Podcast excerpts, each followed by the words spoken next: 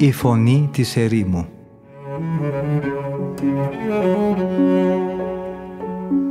Συνομιλίες με τους Αγίους Πατέρες της ερήμου Την εκπομπή παρουσιάζει ο πρωτοπρεσβύτερος Ματθαίος Χάλαρης.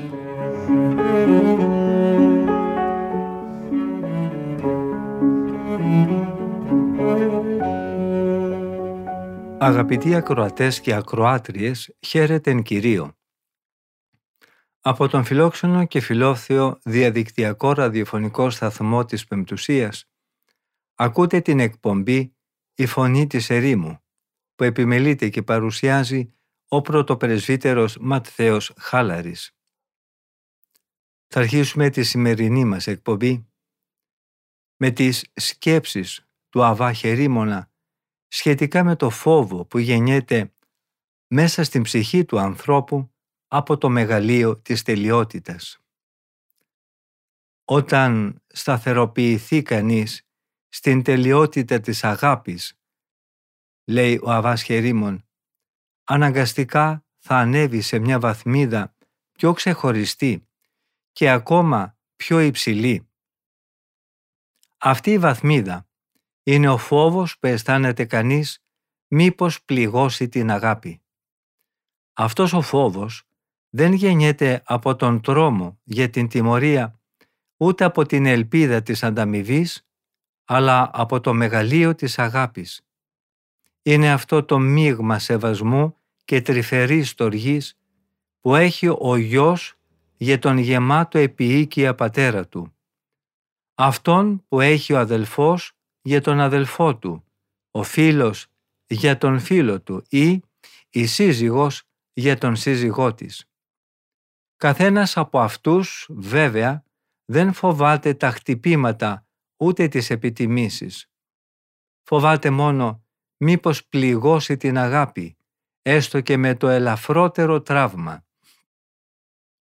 Για κάθε πράξη, για κάθε λόγο, είναι πολύ προσεκτικός, επειδή τρέμει μήπως μειωθεί μέσα του η φλόγα της αγάπης; Μήπως αυτή γίνει χλιαρότερη, μήπως υστερήσει σε κάτι έστω και στο ελάχιστο; Ο προφήτης Ισαΐας έχει εκφράσει πολύ ωραία το μεγαλείο αυτού του φόβου για την απώλεια της αγάπης. Γράφει στο 33ο κεφάλαιο του ομονίμου βιβλίου του «Ο Κύριος θα δώσεις σταθερότητα στο μέλλον σου, λαέ του Κυρίου. Η σοφία και η γνώση θα είναι τα πλούτη που θα σε σώσουν. Ο φόβος σου στον Κύριο θα είναι ο θησαυρός σου. Δεν θα μπορούσε να δηλώσει ο προφήτης πιο καθαρά και πιο χειροπιαστά την αξία και την τιμή αυτού του φόβου παρά με το να λέει ότι ο πλούτος της σωτηρίας μας που βρίσκεται στην αληθινή σοφία και τη γνώση του Θεού διαφυλάσσεται μόνο με αυτό το φόβο. Γι' αυτό τα προφητικά λόγια καλούν σε αυτό το φόβο όχι τους αμαρτωλούς, αλλά τους Αγίους. Ο ψαλμοδός λέει «Φοβηθείτε τον Κύριο όλοι οι Άγιοι Του. Τίποτα δεν θα στερηθούν όσοι τον φοβούνται και τον σέβονται».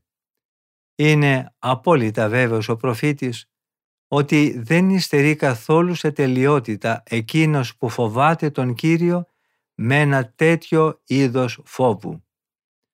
Όσον αφορά το φόβο της τιμωρίας, ο Ευαγγελιστής Ιωάννης λέει «Όποιος αγαπάει δεν φοβάται». Η τέλεια αγάπη διώχνει το φόβο, γιατί ο φόβος σχετίζεται με την τιμωρία.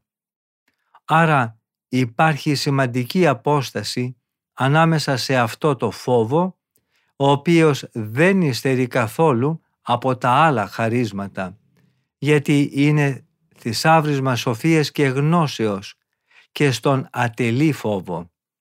Αυτός ο τελευταίος δεν είναι παρά η αρχή της σοφίας. Προϋπόθεση για την ύπαρξη φόβου είναι η απειλή της τιμωρίας και αυτή η απειλή απομακρύνεται από την καρδιά των τελείων όταν έρχεται σε αυτήν η πληρότητα της αγάπης. Γιατί όποιος αγαπάει δεν φοβάται. Η τέλεια αγάπη διώχνει το φόβο. Πράγματι, αν ο φόβος είναι αρχής σοφίας, πού αλλού υπάρχει τελειότητα παρά μέσα στην αγάπη του Χριστού; Αυτή έχει μέσα της το φόβο της τέλειας αγάπης και από αυτό το γεγονός αξίζει αυτή να ονομαστεί όχι πια η αρχή αλλά το θησαυροφυλάκιο της σοφίας και της γνώσεως. Υπάρχουν λοιπόν στο φόβο δύο βαθμίδες. Η πρώτη χαρακτηρίζει τους αρχάριους, δηλαδή εκείνους που ακόμη τρέμουν κάτω από το φόβο του ζυγού της δουλείας.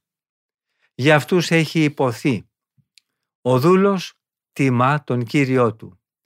Και στο Ευαγγέλιο επίσης διαβάζουμε «Δεν σας ονομάζω δούλους, γιατί ο δούλος δεν ξέρει τι κάνει ο Κύριός του». Να, γιατί έχει επίσης υποθεί «Ο δούλος δεν μένει στο σπίτι για πάντα». Η Αγία Γραφή θέλει με αυτό να μας εμπνεύσει ώστε να περάσουμε από το φόβο της τιμωρίας στην απόλυτη ελευθερία της αγάπης και στην εμπιστοσύνη που ταιριάζει στους φίλους και στα τέκνα του Θεού. Ο μακάριος Απόστολος Παύλος είχε προπολού ξεπεράσει τη βαθμίδα του δουλικού φόβου και είχε φτάσει στην αρετή της θείας Αγάπης. Βλέποντας λοιπόν από το ύψος που βρισκόταν αυτά τα κατώτερα δώρα, διακηρύσει ότι ο Κύριος τον πλούτησε με πολύ μεγαλύτερα αγαθά. Γιατί το πνεύμα που μας έδωσε ο Θεός δεν είναι πνεύμα δηλίας, αλλά πνεύμα δύναμης, αγάπης και σοφροσύνης. Κατόπιν παροτρύνει αυτούς που φλέγονται από την τέλεια αγάπη για τον ουράνιο πατέρα και που η απολαβή της υιοθεσίας τους έχει κάνει ιούς και τους λέει «Γιατί το πνεύμα που σας έδωσε ο Θεός δεν εμπνέει φόβο για τον Θεό, ούτε κάνει τους ανθρώπους δούλους, αλλά παιδιά του Θεού. Αυτό το πνεύμα μας δίνει το θάρρος να απευθυνόμαστε στον Θεό και να του λέμε «Αβά, πατέρα μου».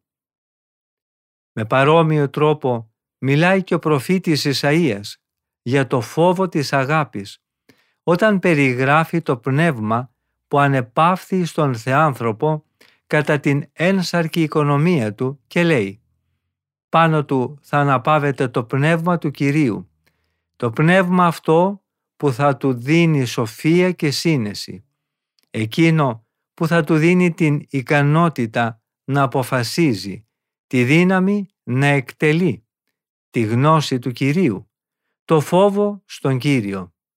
Κατόπιν προς το τέλος, σαν κορονίδα όλων αυτών των δωρεών, λέει «Η πιο μεγάλη του ευχαρίστηση θα είναι να φοβάται τον Κύριο». Πάνω σε αυτό είναι πολύ ενδιαφέρον να προσέξουμε ότι δεν λέει το πνεύμα του φόβου του Θεού θα αναπαυθεί επάνω του, όπως το είχε κάνει για τις άλλες δωρεές. Αλλά λέει, η πιο μεγάλη του ευχαρίστηση θα είναι να σέβεται τον Κύριο. Αυτό το πνεύμα πράγματι όταν κυριεύσει μια ψυχή εκχέεται με αυθονία. Δεν καταλαμβάνει μόνο ένα μέρος της ψυχής, αλλά την πλημμυρίζει ολόκληρη. Και αυτό είναι φυσικό, γιατί η ψυχή έχει γίνει ένα με την αγάπη, η οποία ποτέ δεν θα πάψει να υπάρχει. Αυτή η αγάπη δεν γεμίζει απλώς, αλλά κρατάει αδιάσπαστα και για πάντα ενωμένο με τον Θεό, εκείνον που έχει κυριευθεί από αυτή. Δεν μπορούν να ελαττώσουν αυτή την αγάπη τα χαρούμενα και τα ευχάριστα του κόσμου τούτου, πράγμα που συμβαίνει πολλές φορές με το φόβο, γιατί όποιος αγαπάει δεν φοβάται. Τέτοιος είναι ο φόβος των τελείων, Από τέτοιου είδους φόβο ήταν γεμάτος ο Θεάνθρωπος, όπως λέει ο Απόστολος Πέτρος. Ο Κύριος δεν ήρθε μόνο για να μας εξαγοράσει, αλλά για να μας προσφέρει στο πρόσωπό Του το πρότυπο της τελειότητας και το υπόδειγμα των αρετών. Όσον αφορά το δουλικό φόβο της τιμωρίας, δεν είναι δυνατόν αυτός να είχε καταλάβει ποτέ τον Κύριο, γιατί εκείνος ήταν αληθινός Υιός του Θεού. Αυτός αμαρτία δεν έκανε και δόλος στο στόμα του δεν βρέθηκε.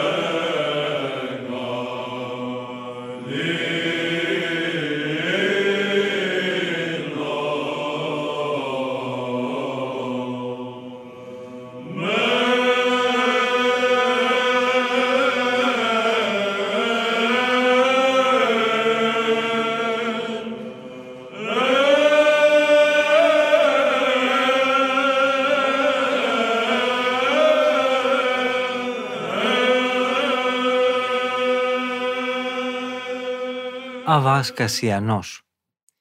Η πνευματική πείνα που είχαμε και η επιθυμία για να ακούσουμε την διδασκαλία του γέροντα μας έκανε ώστε όχι μόνο να μην απολαύσουμε το γεύμα που εκείνος μας παρέθεσε, αλλά μάλλον να το θεωρήσουμε άγευστο και περιτό.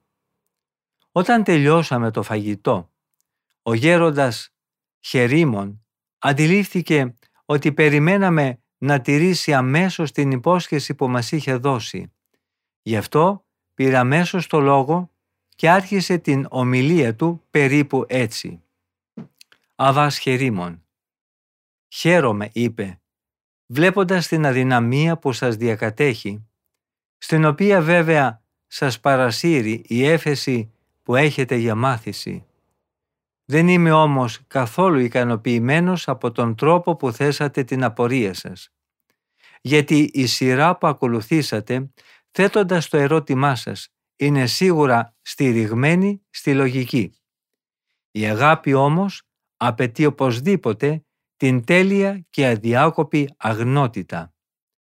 Εδώ έχουμε δύο πνευματικές καταστάσεις καταπληκτικά όμοιες, την αγάπη και την αγνότητα.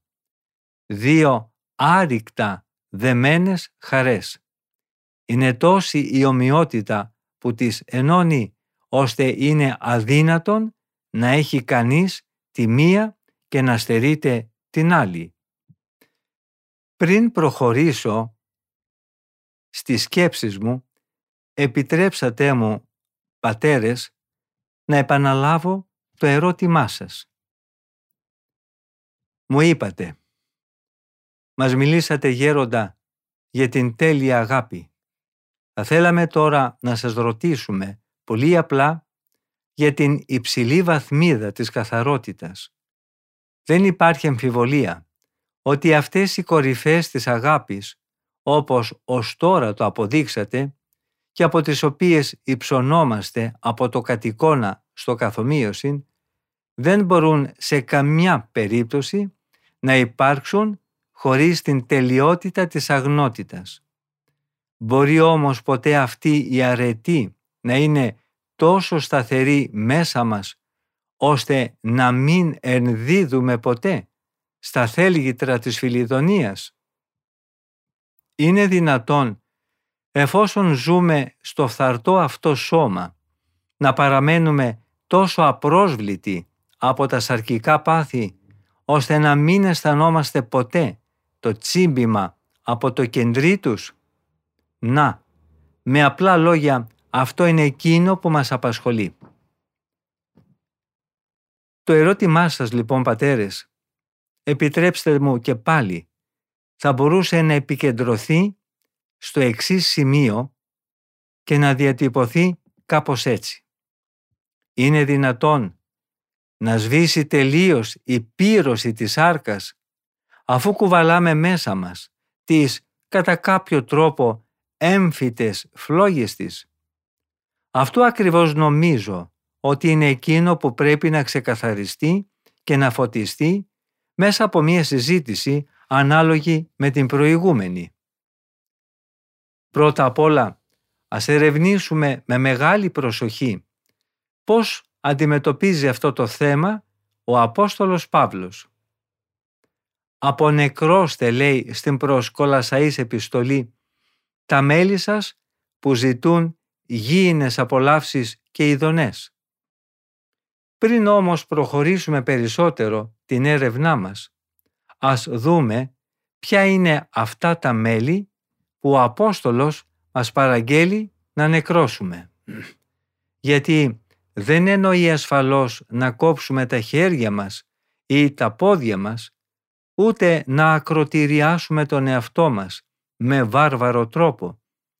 Αυτό που θέλει να μας πει ο Απόστολος είναι ότι θα πρέπει ο ζήλος μας για την απόλυτη αγιότητα να καταστρέψει το σώμα της αμαρτίας, το οποίο φυσικά αποτελείται από διάφορα μέλη. Για να καταστραφεί το αμαρτωλό σώμα, σημειώνει συμπληρωματικά σε μια άλλη επιστολή του προς τους δρομέους. Και στη συνέχεια εξηγεί σε τι συνίσταται αυτή η νέκρωση και λέει «ώστε να μην είμαστε πλέον δούλοι της αμαρτίας». Ζητάει λοιπόν, στενάζοντας από τα βάθη της καρδιάς του, να λυτρωθεί από αυτό το σώμα και αναφωνεί. Ταλέπορος εγώ άνθρωπος, ποιος θα με ελευθερώσει από το σώμα τούτο που είναι καταδικασμένο σε θάνατο; Οι διάφορες κακίες αποτελούν τα πολλαπλά μέλη του σώματος της αμαρτίας. Ό,τι κακό γίνεται με πράξεις, με λόγια ή με σκέψεις είναι μέλη αυτού του σώματος. Αυτά τα μέλη πολύ ορθά χαρακτηρίζονται γήινα.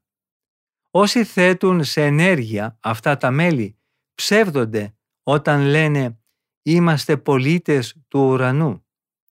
Ο Απόστολος απαριθμεί αυτά τα μέλη στο παρακάτω χωρίο και λέει «Πορνεία, ακαθαρσία, κάθε πάθος, κάθε κακή επιθυμία και την πλεονεξία, η οποία είναι ειδωλολατρεία». Ο Απόστολος Παύλος αναφέρει από όλα τα γήινα μέλη πρώτα την πορνεία, η οποία διαπράτεται με τη συμμετοχή του σώματος. Ως δεύτερο μέλος αναφέρει την ακαθαρσία που μολύνει τον άνθρωπο χωρίς να μεσολαβήσει σαρκική επαφή. Αυτή μολύνει απρόσμενα καμιά φορά τον άνθρωπο κατά τη διάρκεια του ύπνου ή και σε ώρα εγρήγορσης όταν η ψυχή είναι αμελής και ράθυμη. Ο Μοσαϊκός νόμος επιτιμά την ακαθαρσία και απαγορεύει την ενσυνείδητη πτώση του ανθρώπου σε αυτή την αμαρτία, σε σημείο που όχι μόνο δεν επιτρέπει στους ανθρώπους να φάνε από τα κρέατα των θυσιών, αλλά και διατάσσει να απομακρύνονται από τη λατρευτική κοινότητα για να μην μολύνουν με το άγγιγμά τους τα ιερά αντικείμενα.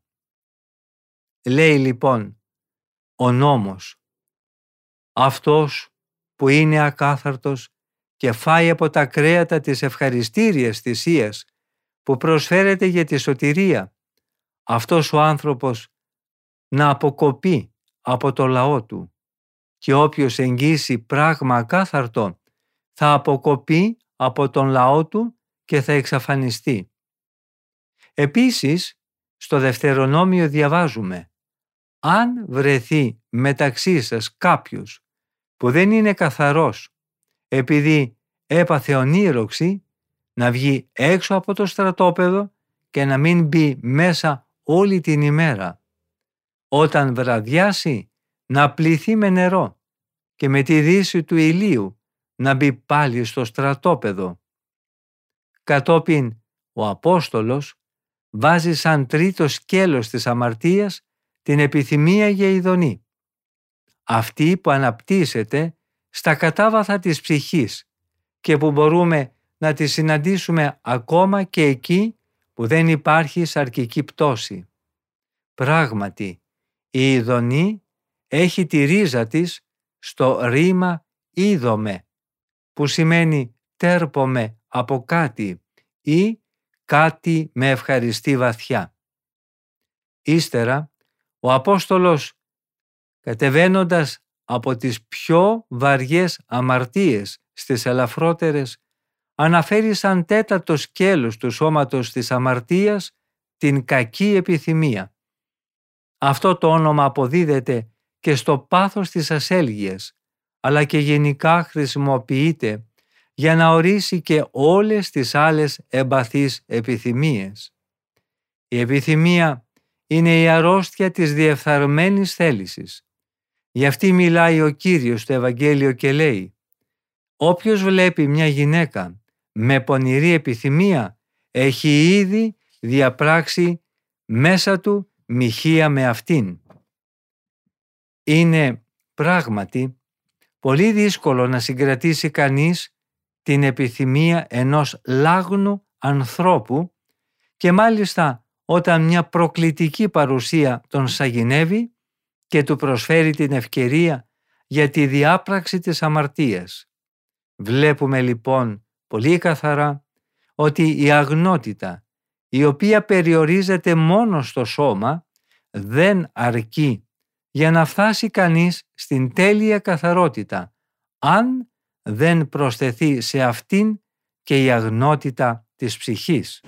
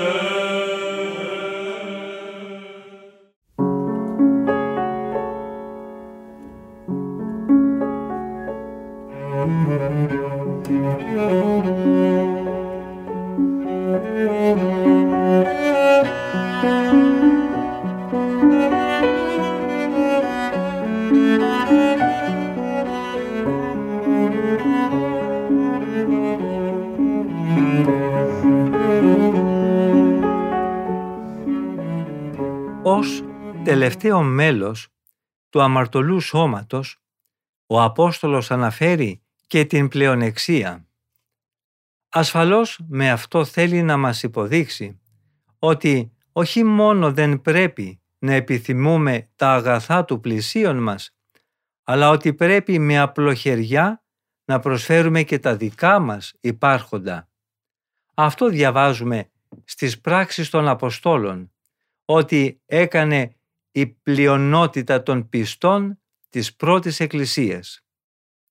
Γράφει το Ιερό Κείμενο. Όλοι όσοι είχαν πιστέψει ήταν ομόφρονες και ομόψυχοι. Κανείς δεν έλεγε ότι κάτι από τα υπάρχοντά του είναι δικό του, αλλά ήταν όλα κοινά. Ούτε υπήρχε κανείς φτωχός μεταξύ τους, γιατί όσοι είχαν χωράφια ή σπίτια, τα πολλούσαν και έφερναν το αντίτιμο και το έθεταν στη διάθεση των Αποστόλων, οι οποίοι τα μοίραζαν στον καθένα ανάλογα με την ανάγκη που εκείνος είχε.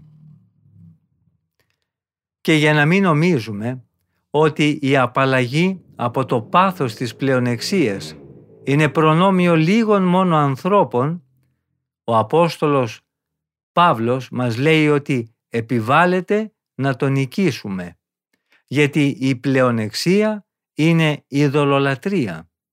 Πράγματι, δεν υπάρχει πιο εύστοχος χαρακτηρισμός για την πλεονεξία από αυτόν της ειδωλολατρείας. Όταν δεν βοηθάμε τον φτωχό στις ανάγκες του, όταν βάζουμε τις εντολές του Χριστού πιο πάνω από τα χρήματά μας, τα οποία φυλάμε στο πουγγί με τη τσιγκουνιά ενός άπιστου, τότε πραγματικά πέφτουμε στο αμάρτημα της ειδωλολατρείας. Γιατί με αυτόν τον τρόπο προτιμούμε την αγάπη της ύλης από την αγάπη του Θεού αλλά και του αδελφού. Βλέπουμε ότι πολλοί για την αγάπη του Χριστού παρετήθηκαν από την περιουσία τους. Και είδαμε ότι αυτοί όχι μόνο απαρνήθηκαν τα χρήματα, αλλά ότι ξερίζωσαν από την καρδιά τους ακόμα και την επιθυμία της κατοχής τους. Τι λέτε λοιπόν, δεν θα μπορούσαμε με τον ίδιο τρόπο να σβήσουμε και την πύρωση της άρκας; Αν είναι αδύνατον αυτό να γίνει, τότε δεν θα παρουσίαζε ο Απόστολος το αδύνατο ως δυνατό. Αν αυτός μας παραγγέλει να νεκρώσουμε και την πορνεία και την ακαθαρσία, είναι γιατί γνωρίζει καλά ότι αυτό είναι κατορθωτό και για τις δύο αμαρτίες. Έχει τέτοια πεποίθηση ότι μπορούμε να ξεριζώσουμε από τα μέλη του σώματός μας την πορνεία και την ακαθαρσία ώστε, όπως λέει, δεν είναι αρκετό να τις νεκρώσουμε. Αυτές δεν πρέπει ούτε καν να τις κατονομάζουμε όταν μιλάμε μεταξύ μας. Λέει χαρακτηριστικά ο Απόστολος Παύλος «Πορνεία δε και κάθε ακαθαρσία ή πλεονεξία ούτε να αναφέρεται μεταξύ σας καθώς πρέπει σε ανθρώπους που αγιάστηκαν από το Άγιο Πνεύμα, ούτε εσχρότητα ή ανόητα λόγια ή απρεπή αστεία. Το ίδιο πρέπει να κάνουμε και για κάθε άλλο πράγμα που είναι εξίσου ολέθριο και μας απομακρύνει για τον ίδιο λόγο από τη Βασιλεία του Θεού. Όπως ο ίδιος στη συνέχεια μας διδάσκει διότι πρέπει, λέει, να γνωρίζετε καλά ότι κάθε πόρνος ή ακάθαρτος ή πλεονέκτης, δηλαδή ειδωλολάτρης, δεν έχει δικαίωμα να κληρονομήσει τη Βασιλεία του Χριστού και Θεού. Και αλλού πάλι λέει «Μην έχετε αυταπάτες, ούτε πόρνοι, ούτε ειδωλολάτρες, ούτε μοιχοί, ούτε θηλυπρεπείς, ούτε αρσενοκίτες, ούτε πλεονέκτες, ούτε κλέφτες, ούτε μέθηση, ούτε υβριστές, ούτε άρπαγες θα κληρονομήσουν τη Βασιλεία του Θεού. Ύστερα από αυτά, δεν πρέπει να αμφιβάλλουμε ότι μπορούμε να εξαφανίσουμε τελείως από τα μέλη του σώματός μας το μολυσμό της πορνείας και της ακαθαρσίας.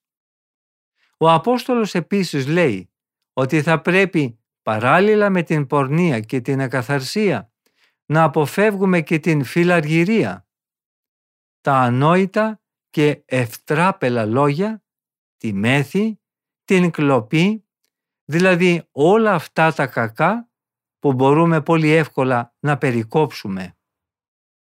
Εν τούτης, πρέπει να είμαστε σίγουροι ότι δεν θα μας εξασφαλίσουν τη σταθερή καθαρότητα της αγνότητας, ούτε η πιο αυστηρή εγκράτεια στο φαγητό και στο νερό ή η αγρυπνία, αλλά ούτε και η αδιάκοπη εργασία και η συνεχής ενασχόληση με τη μελέτη.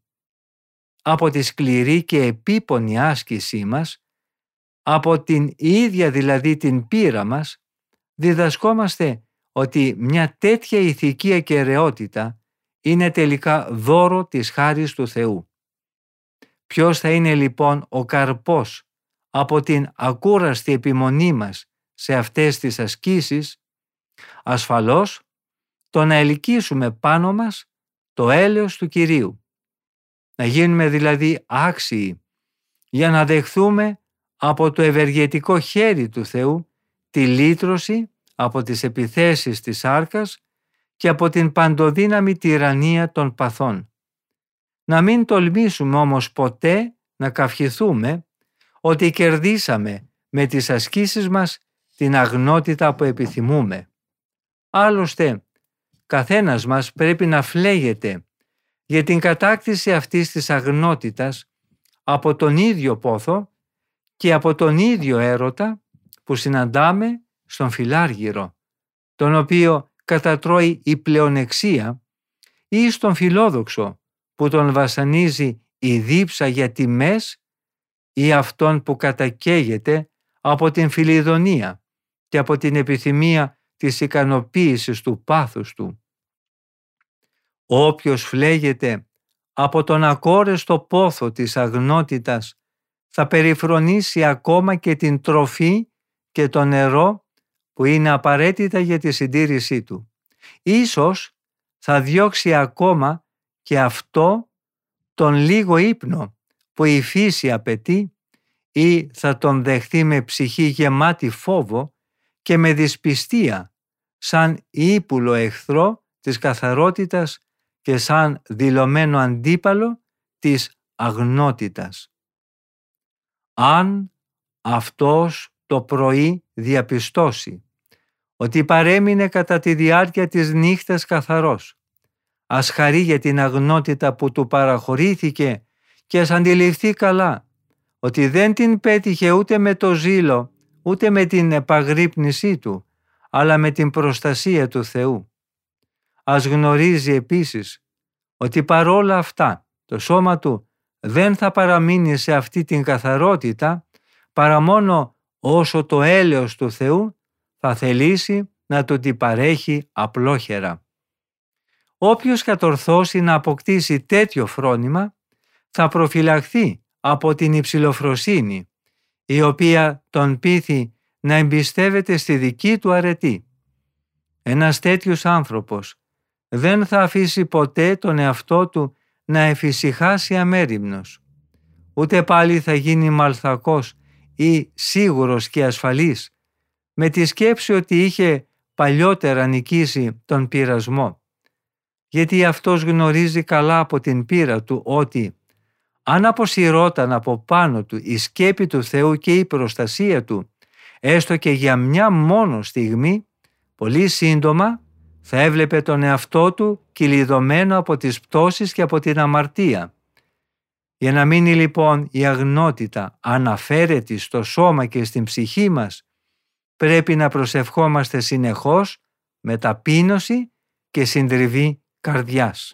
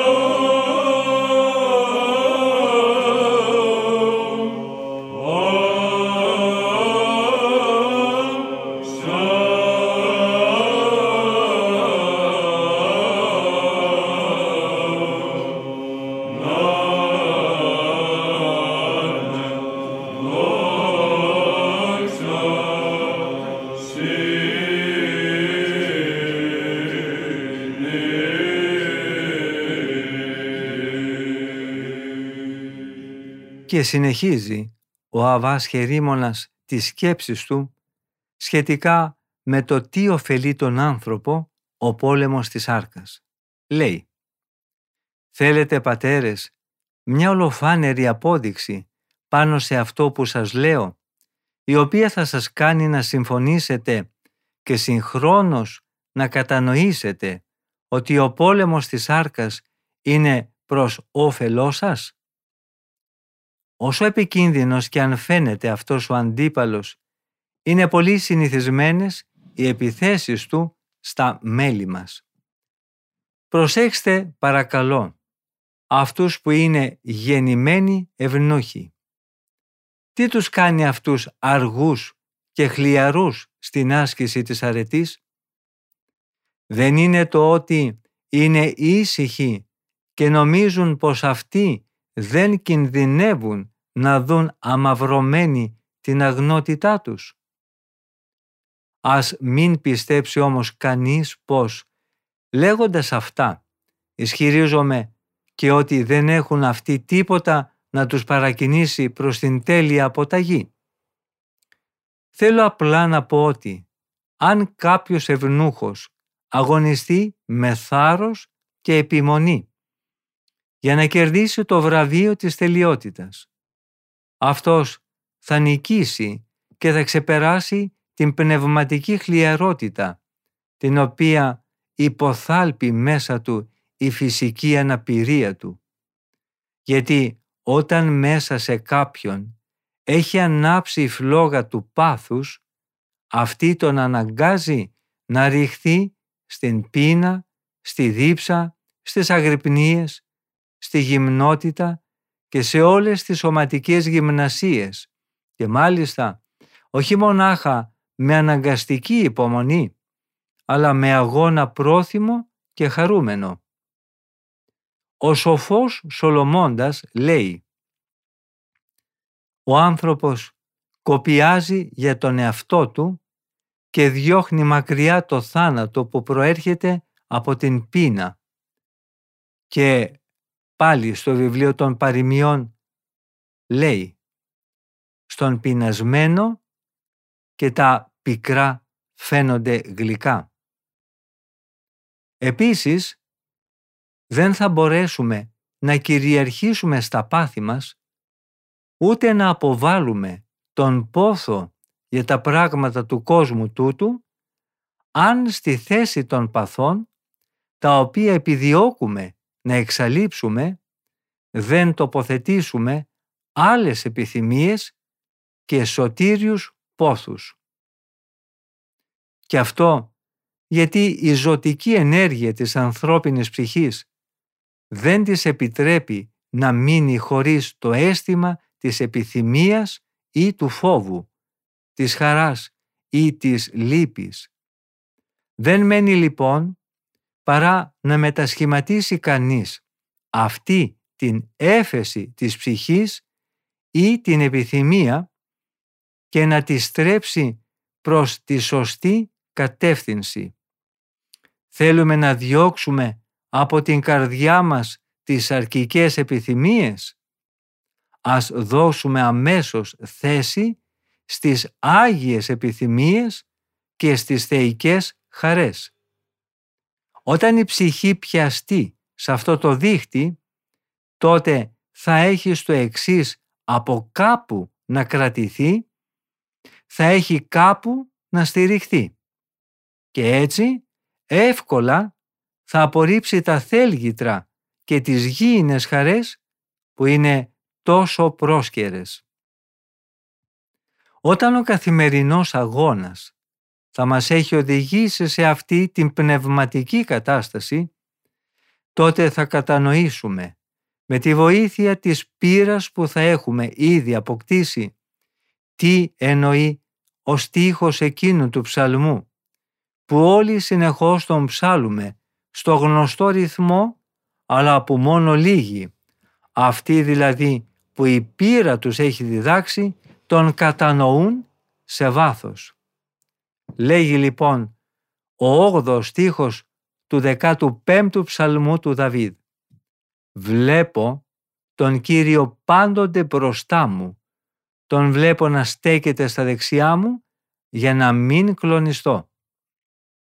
Μόνο αυτός που έχει τέτοια βιώματα θα συλλάβει το νόημα αυτών των λόγων σε όλη του την εμβέλεια. Μόνο εκείνος που έχει φτάσει σε αυτή την καθαρότητα της ψυχής και του σώματος, για την οποία τώρα μιλάμε, θα καταλάβει ότι ο Κύριος είναι εκείνος που τον διαφυλάσσει κάθε στιγμή, ώστε να μην ξαναπέσει από αυτά τα σωτήρια ύψη. Μόνο εκείνος προστατεύει σταθερά τη δεξιά του ανθρώπου, δηλαδή τις άγιες κινήσεις της ψυχής του και της πράξης του. Ο Κύριος δεν στέκεται ποτέ στα αριστερά των Αγίων Του, αλλά πάντοτε στα δεξιά τους, γιατί ο Άγιος άνθρωπος δεν έχει τίποτε κακό επάνω του. Οι αμαρτωλοί και οι ασεβείς δεν τον βλέπουν. Αυτοί δεν έχουν καθόλου τη δεξιά πλευρά στην οποία ο Κύριος συνηθίζει να στέκεται και δεν μπορούν να πούν μαζί με τον προφήτη και βασιλέα Δαβίδ. Τα μάτια μου είναι συνεχώς στραμμένα προς τον Κύριο, γιατί αυτός θα βγάλει τα πόδια μου από την παγίδα. Τέτοια λόγια μπορεί να θεωρηθούν αληθινά μόνο όταν λέγονται από το στόμα εκείνου, ο οποίος θεωρεί όλα τα πράγματα του κόσμου τούτου περιτά και επιζήμια ή τουλάχιστον κατώτερα από την τελειότητα που χαρίζει η αρετή. Ένας τέτοιος άνθρωπος στρέφει όλα τα βλέμματά του, όλη την επιμέλειά του και όλες τις φροντίδες του προς τη φυλακή της καρδιάς του και προς την τέλεια αγνότητα. Το πνεύμα θα λέγαμε οξύνεται με αυτές τις ασκήσεις και όσο προοδεύει ο άνθρωπος τόσο και φωτίζεται. Τότε σώμα και ψυχή, ολόκληρη δηλαδή ύπαρξη, αγιάζεται.